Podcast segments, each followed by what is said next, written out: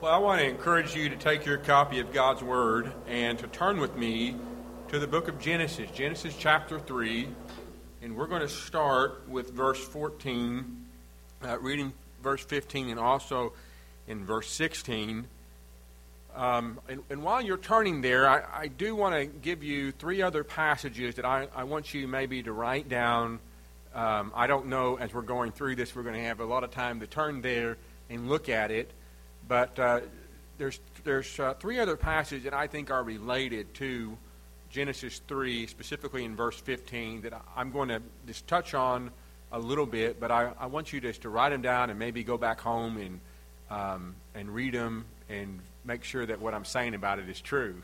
So uh, Genesis 3, 14 through 16, and also Galatians 4 and verse 4, Romans chapter 16 and verse 20, and also Revelation chapter 12 and verse 17.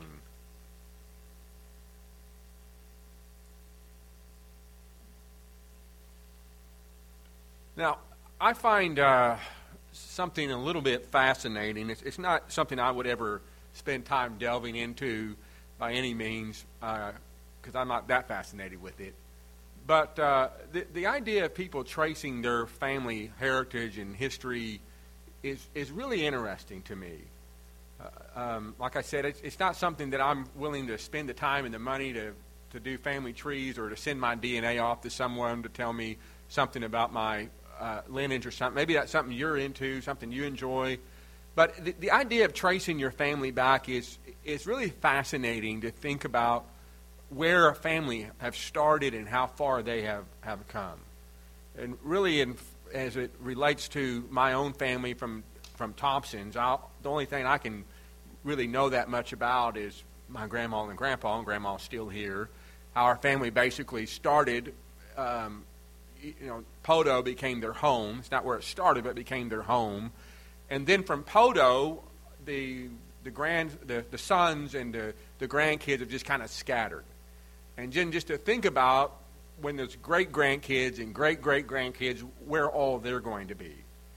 And so it's it's interesting to think how your family starts with just a husband and wife, then they, they have a child, then that child has kids, and they have kids, and then they have kids, and it just goes on and on and on. And there's, there's just no telling if you traced your family all the way back to the 1700s where it actually originated in. In Europe, maybe uh, Native American here in America, uh, maybe in the 1900s you were in some other uh, some other place of the country, and then the land run was happening in 1900s, and then your family came here and they established land, and then here you are. And so it's just it's really fascinating to think about how it starts in such a small way, in a small place, and then all of a sudden it just explodes and goes all over the place, and just and just so diverse. And it's really when you think about it, if we go all the way back to the beginning, if we're thinking about being you know, biblical history that here we have 7 billion people on this planet, and they all started with one family. They started with Adam and Eve. And then from them, here we have this population of this world that, that has happened over this, this uh, enormous amount of time that has transpired. And so that's really a little bit of what I want us to talk about this morning as we're thinking about the book of Genesis 3 and verse 15, especially with our eye toward the Advent season, uh, the Christmas event, and the Christ child, and how, how all of this uh, comes together. And so here's, here's a thought I want you to think about. From one came many, from many came one, and then from that one came many. From one came many, from the many came one, and from the one came many. Now, I know at this, at this time that sound that doesn't make any sense. And I'm hoping that by the time that we get to the end of this message that you'll understand exactly where I'm coming from as we're thinking about this, uh, this concept. So before we actually look at Genesis 3, I want us to pray and just ask for God's help as we look at this text together. Father, we thank you so much for all that you have done for us, especially in the context of our service as we've been singing songs about about you and specifically about the, the Christmas event, the incarnation of your Son, Jesus Christ, and all the events that surrounded that, that even as the child, Jesus as the child, that he was a king. And he received gifts that were fit for a king. And Father, I just pray that during this time that you will help us to focus on you and on your word. And I pray the prayer of John the Baptist that I may decrease so that you may increase. And we pray this in Jesus' name. Amen. So look with me in Genesis 3 and verse 14. And it says, So the Lord God said to the serpent, Because you have done this, you are cursed more than the cattle, more than every beast of the field. On your belly you shall go, and you shall eat dust all the days of your life. And here really is what I want us to be thinking about is in verse 15. And I will put enmity between you and the woman, and between your seed, or your offspring, and her offspring. He shall bruise your head, and you shall bruise his heel. And to the woman he said, I will greatly multiply your sorrow and your conception. In pain you shall bring forth children. Your desire shall be for your husband, and he shall rule over you. Now, these words that we see in verse 14, that they come after the fall. After Adam and Eve had been placed in the garden in this place, that everything that God did when He created it, every day after He was finished with creation, He looked at it and said it was, very, it was good. And then when He created male and female, man and woman, and He placed them in the garden, He said, It is very good. And so everything that God created in His creative order was good. And by good, we mean that it was not tainted by any way, shape, or form by any evil, sin, death, or anything of that nature. And then when we get into verse chapter 3, we find that something transpires. And you know the event, hopefully, you know this event. There's a serpent. He's described as being more cunning than any of the beasts of the field that the Lord God has made. And immediately, something should have signaled a problem is when we see the serpent speak. So if you'll notice that the serpent says in verse 1, these are his words, Has God indeed said, You shall not eat of every tree of the garden? And so the, the serpent leads the woman Eve and Adam into sin and to disobedience to God. And when they go into disobedience, they recognize immediately. They know their nakedness. They know that something is wrong. We've done something wrong. And then all of a sudden, God is walking in the cool of the day, in the midst of the day, and they hide themselves. And they try to cover themselves with fig leaves because they know something has gone drastically wrong. And so, what we read in this text is what God actually says to both the serpent and to the woman. Consequently, he has effects to the man. You, you see actually what he says to the man in verse 17 all the way into verse 19 that there's, there's judgment. But really, in the midst of this judgment, as he pronounces this judgment on both the serpent, he pronounces judgment on the woman, he pronounces judgment on the man. In the middle of it, he's also pronouncing an element of salvation, of redemption. So the fall has happened, sin has happened, you've disrupted this good creation. God's going to exclude you from it. But really, in the middle of this, specifically in verse 15, he gives a map, if you will, of how they're going to get back to the garden. How is it that everything is going to be restored?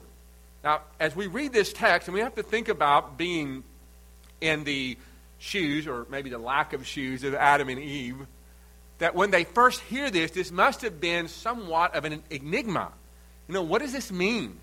What, what, what is going on here about this enmity between the woman and between her seed and your seed? And, and what does it mean that, that the serpent is going to bruise your heel and you shall, that, uh, that the offspring of the woman is going to bruise the head of the serpent and the serpent's going to bruise the heel of the woman's offspring. So, what, what does all of that even mean?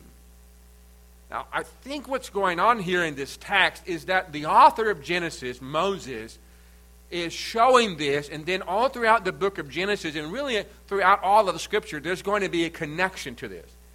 And the key word that's, that's going to, that jumps out here, and that you especially see if you read through Genesis, is the word that's translated seed or offspring.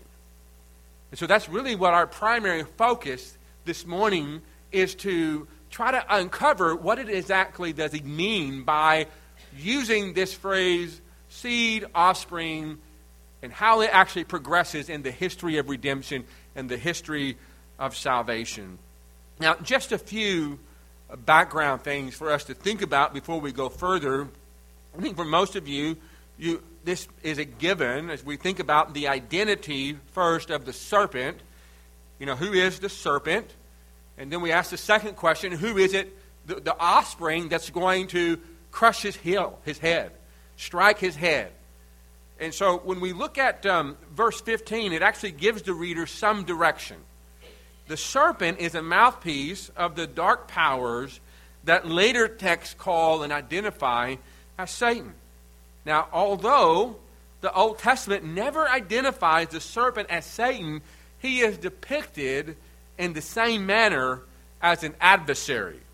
Like Satan in the book of Job, he impugns the character of God and attempts to destroy God. It's one of the first things that comes out of his mouth. Is he says something derogatory about the character of God. If you look in verse 1, has God indeed said, You shall not eat of every tree of the garden? Did God really say that? Of course, he said that. So the serpent, or Satan, who's using the serpent as a mouthpiece, is dismissing the word of God, the truthfulness of God, and of what he said. So he becomes an adversary and, and he functions in the same way as the Satan character in the book of Job. And in, in Genesis, he does exactly the same, same thing. But when we look a little bit further, that Jesus accuses his Jewish adversaries of being like their father, the devil, using language that alludes to this very event. The clearest reference to the serpent as Satan is found in Revelations 12 and verse 9, which says, So the great dragon was cast out, that serpent of old, called the devil and Satan. So when we look at this text and we see what exactly is going on, we see that the serpent is first judged in verse 14. He is cursed to the ground to eat dust.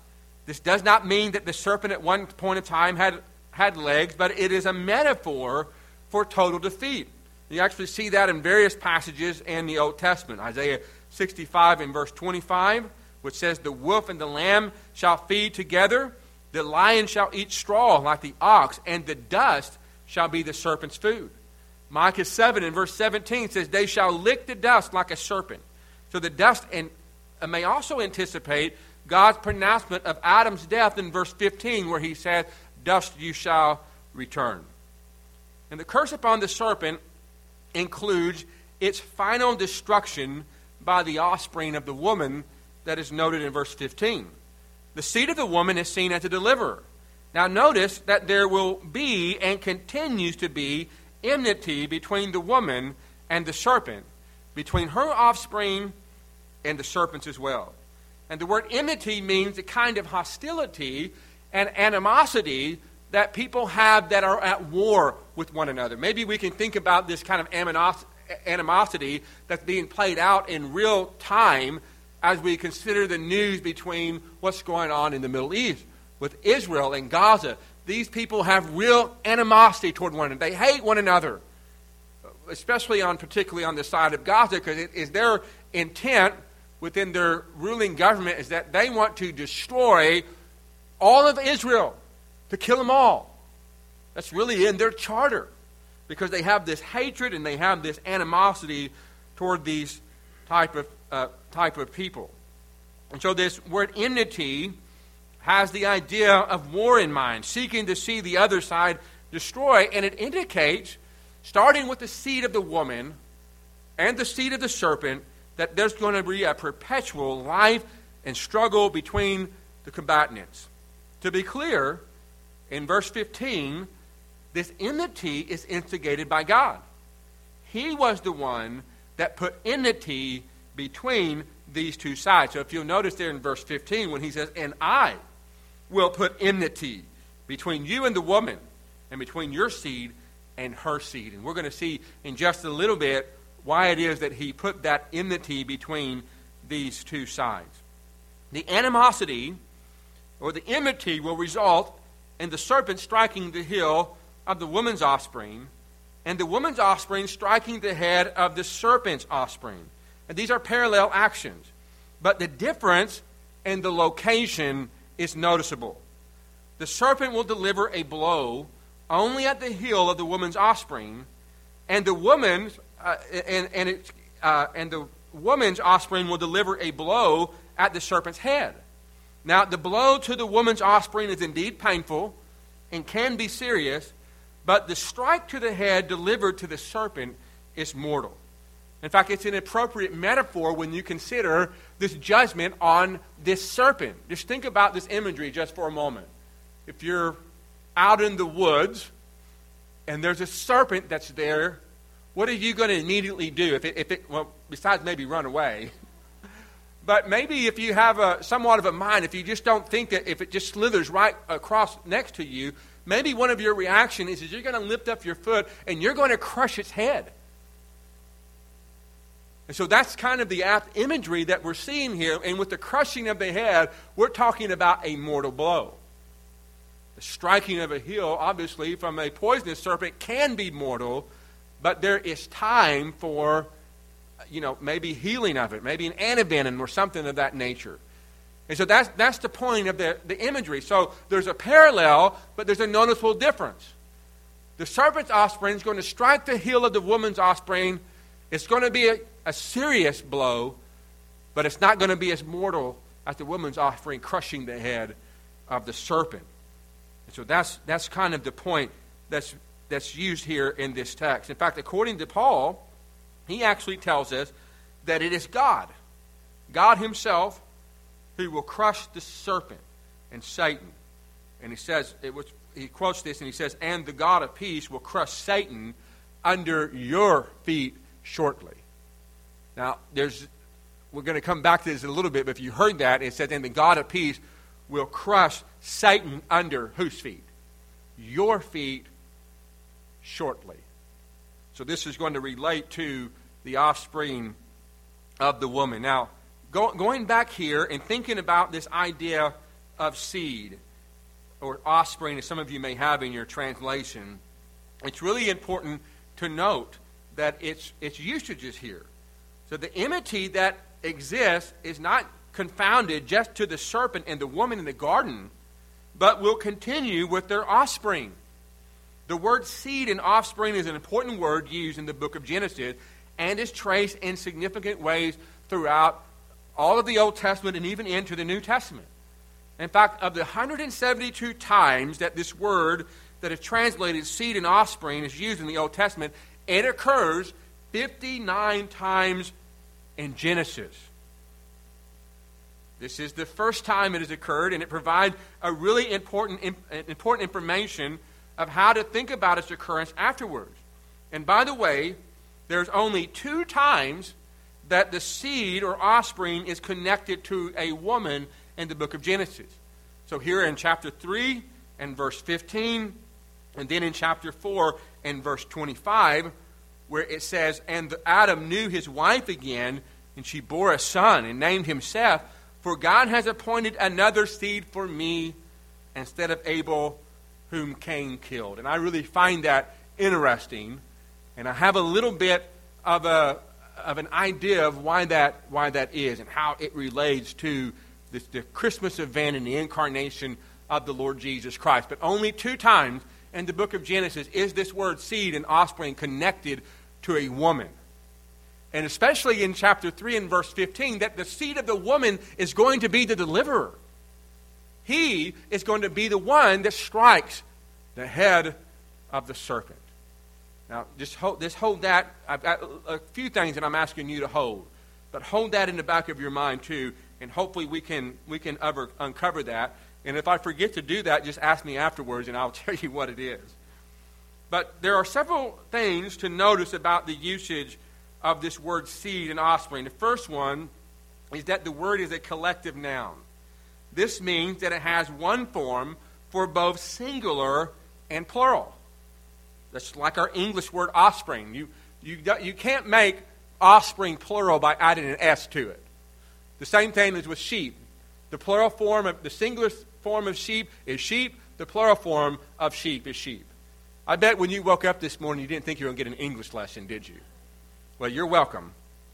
But, uh, but, it is, but it is important. I mean, it's not just, just empty talk, and, uh, but it's important of, of how this word is used and how it's actually developed throughout the context of the Bible. And so the way that you determine whether that word is singular or plural is by its context, by the articles, and by the pronouns that refer back to it. So it's important to understand this as it relates to the message of the Bible that goes along with the thought that I'm, I'm trying to develop here that from the one comes many, and from the many comes one, and then again from the many comes one as it relates to offspring. And so the word offspring and seed can be used talking about a singular person, but also it can be used talking about many people that are a part of this offspring or part of these descendants. The second thing that's important about this word in Genesis 3 is that the seed of the offspring in Genesis envisions an individual deliverer. And the reason that we can say this is because if you look there in verse 15, so you have this word that can be either plural or it can be singular. How do you know which one it is? Well, notice how the seed is referred to in the latter part of verse 15. He. It's a masculine pronoun, singular. He, the singular person, shall bruise your head.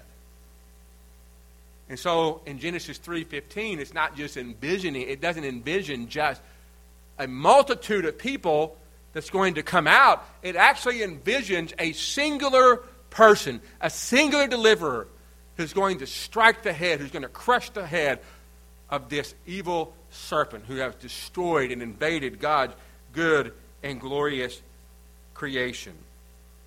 And then there's, there's a continuity that happens of the experience regarding the offspring. So, as mentioned earlier, the enmity that exists is not just between the serpent and the woman, but also between their respective offspring. Genesis shows this in the chapters that follow. In chapter 4 and verse 1, Eve is pregnant with her first child. Her response appears to have Genesis 3 and verse 15 in mind. She's excited. She's excited for this prospect of the fact that she has had a child. If you look in verse 1 of chapter 4, it says, Now Adam knew Eve, his wife, and she conceived and bore Cain and said, I have acquired a man from the Lord. And so Eve is pregnant. She has her first child. Her response appears to have what God had promised in chapter 3 and verse 15 from your seed is going to strike the head of a serpent. And this creates a renewed dependence and faith in God. Now, it's interesting to me that the narrator posits Eve's response with the absence of the word offspring. Now, when Abel is killed and God replaces, replaces Abel with Seth, this is what she says in chapter 4 and verse 25.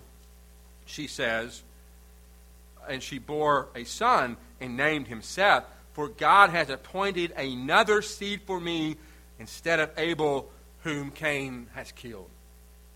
And so, what that tells us is that the author of Genesis, Moses, is showing us that Cain is not that seed. He's not that offspring. And the way that we can see that is because we see how these offsprings they began to splinter off into two different directions. If you read the genealogy of Cain, you'll find out that it is made up of polygamy, sexual immorality, and murder. So you have one seed that's going this way, and you have another seed that's going the other way. And when you read the genealogy of Seth, it tells us that when Seth was born, that men began to call on the name of the Lord. And then out of the lineage of Seth comes Enoch. And Enoch walked with God. And he was taken up. And then out of the lineage of Seth, it comes Noah. And the Bible tells us that Noah himself also walked with God. He was the only righteous man in that generation. And so, what, what the author of Genesis is telling us is that you have these two seeds that are going. You have the seed of the serpent that's going through the line of Cain, and you have the seed of the woman that's going through the, through the lineage of Seth. You have these two separate genealogies and two separate offspring. One offspring obviously is characterized by the evil of the serpent, and the other by the woman. And you can note the striking differences be- between them. And the offspring of Seth leads to Abraham, and God promises to make him the father of a great nation, to multiply his descendants, many offsprings, as the stars in the heaven and the sands on the seashore, and from the seed of Abraham. So now notice what's happening here. The woman, God's going to, from her seed, is going to strike the serpent's head, this singular seed, this deliverer. And we're seeing the lineage of this that goes through Seth. And then God promises to Abraham that I'm going to multiply your offspring. So you've got this one seed that now becomes many, that becomes a great nation, that eventually reaches its epoch into the millions, into uh, the house of David, into the United Kingdom. You see this, this great nation that came from this seed. And so from Abraham came the nation of Israel, the seed of the woman, and there was perpetual enmity and conflict between them and the offspring of the serpent in the form of other nations. You, you see that even developing in the book of Genesis, how there is this continued hostility, there's this continuing enmity between God's people and the people of Satan, the people of the serpent. You see that in the form of the nation of Egypt, in the Philistines, in the Canaanites, and so on and, and so forth. You see it over and over again. Now, let's just think about it this way. And this maybe helps us answer the question of why it was that God put enmity between these two seeds. What is it that made one person and or nation the offspring of the woman or the offspring of the serpent? It wasn't who they descended from. Cain was the first offspring of Adam and Eve, yet he was not designated as that offspring as Seth was. Faithfulness to God is the key characteristic of the one who is the seed of the woman. And this is still true for us today.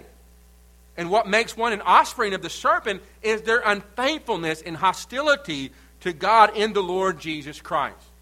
This is what separated Cain from Abel and Cain from Seth.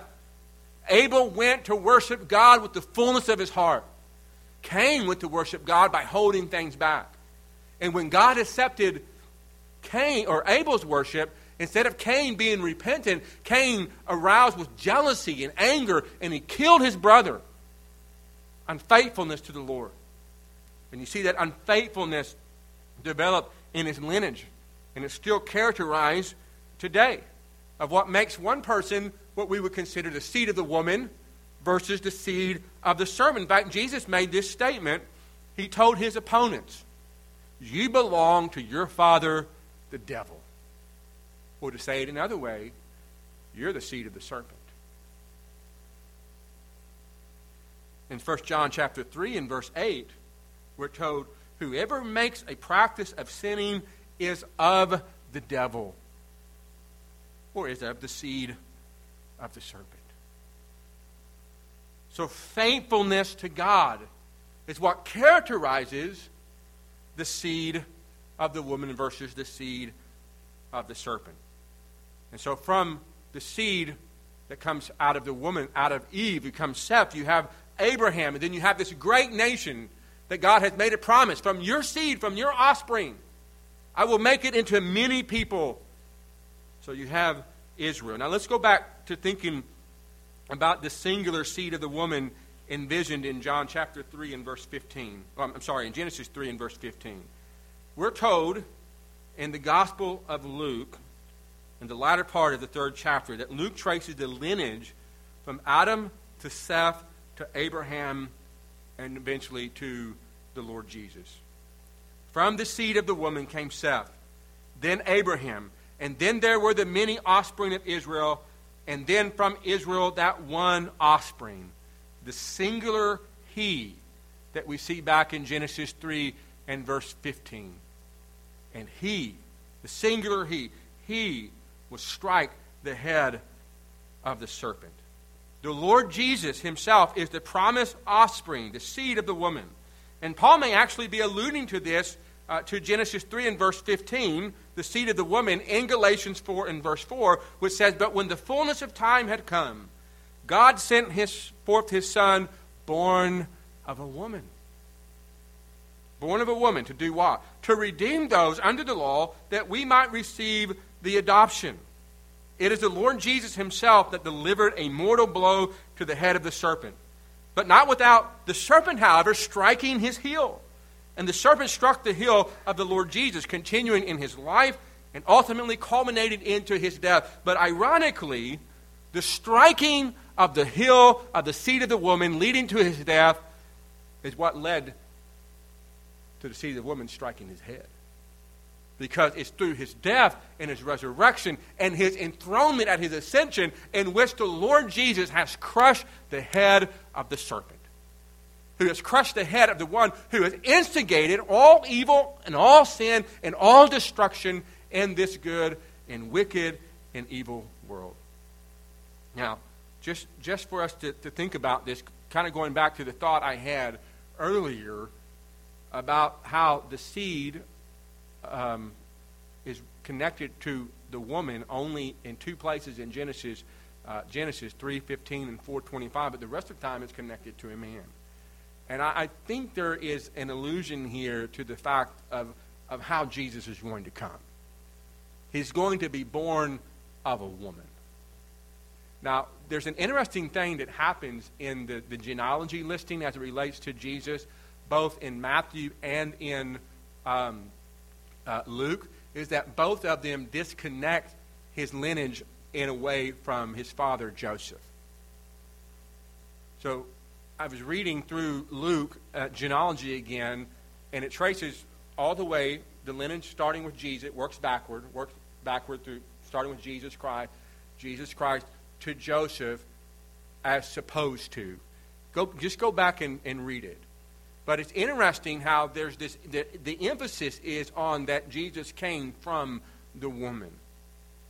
And I, this relates specifically to his virgin birth, to his miraculous conception by the Holy Spirit. And I think that that's what's going on here in, in Genesis 3 and how the woman is being used in this very specific and unique role uh, in, this, in this way. So that, that's, that's my reasoning of why that the woman is connected to the seed only uh, twice, and how it almost turns like it turns a full circle at the coming of the Lord Jesus Christ because he comes born of a woman. He, the, the, woman is conceived.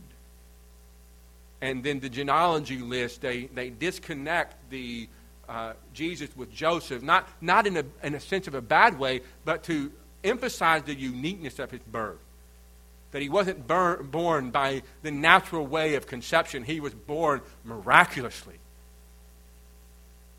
That he came into this world not affected by the curse of the sin of the world of the, the curse of sin that was instigated by the serpent of the old. He was set apart from that. And then from that, he lived his perfect life for us so that we could receive the righteousness of Christ. And on his death, on his cross, he took the penalty of sin. He took the curse of sin that was instigated by the serpent, which, by the way, the very last thing he said on the cross was what? It is finished. He's crushed the head of the serpent, he's trampled it under his foot. So, through the, the cross of the Lord Jesus Christ, the blow to the head of the serpent has been made. And it's only a matter of time before he is completely destroyed. So the head of the serpent has been crushed. There's, the, the Bible operates in a, when it talks about things, especially relates to the New Testament and Jesus, as an already but not yet. So the head of the serpent has been crushed already but not yet in, in a way. Let, let me kind of give you an illustration like this as it relates to snakes in general. Snakes, like many reptiles, retain their reflexes hours after being killed. Even after death, their bite reflex is still very strong. So I think this is an apt imagery or illustration for thinking about the works of the serpent, Satan, following his crushing at the cross. The enmity between the offspring of the serpent and the woman continues even after Jesus' death, resurrection, and exaltation. The serpent is still today exercising his bite reflex, even after his head was struck. And it will continue until Jesus, the offspring of the woman, along with every offspring of the woman, delivers the final and full strike to the serpent's head and destroying him finally and fully forever. So let's think back. So we're, we're stuck on, we're starting with this singular.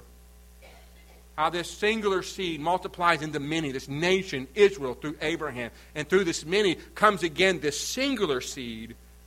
Now, I want you also to think about how it goes back to many. How there's now many, through the Lord Jesus Christ, how there's now many offspring of the women. There's many as it relates to the seed of the women. So follow the trajectory beginning in Genesis 3.15. I want us to see where we are now. So Genesis 3.15 promises a singular seed of the woman to strike the head of the serpent. Seth is the beginning of the promise. Seth then leads to Abraham, and to Abraham is the promise of many offspring, Israel. This many leads to the singular offspring, the Lord Jesus, and from the Lord Jesus there are many offspring. And this is what is envisioned in the New Testament the singular seed of the woman, the one who was born of the woman. The Lord Jesus came to redeem those who repent and trust in the gospel so that they, according to Galatians 4 and verse 4, may receive the adoption as sons and as daughters. So, because of the one who was born of the woman, because of the one who was the seed of the woman, the Lord Jesus Christ. Now, because of that, we can be redeemed by his cross and his resurrection, and we can be part of that offspring. Be adopted as the offspring of the woman. Well, maybe say it even in a more grander way, as we see in the language in Romans chapter 8, that we become essentially the offspring of God, born of God that's what the, the language of being born again. We become his children, we become his sons, we become his, ado- his daughters because we are adopted by him through the Lord Jesus Christ. And not only are we adopted as his children, but to show how far that adoption goes, that we become joint heirs. We receive the inheritance with Jesus Christ, who is the only begotten Son. Because we are now his children.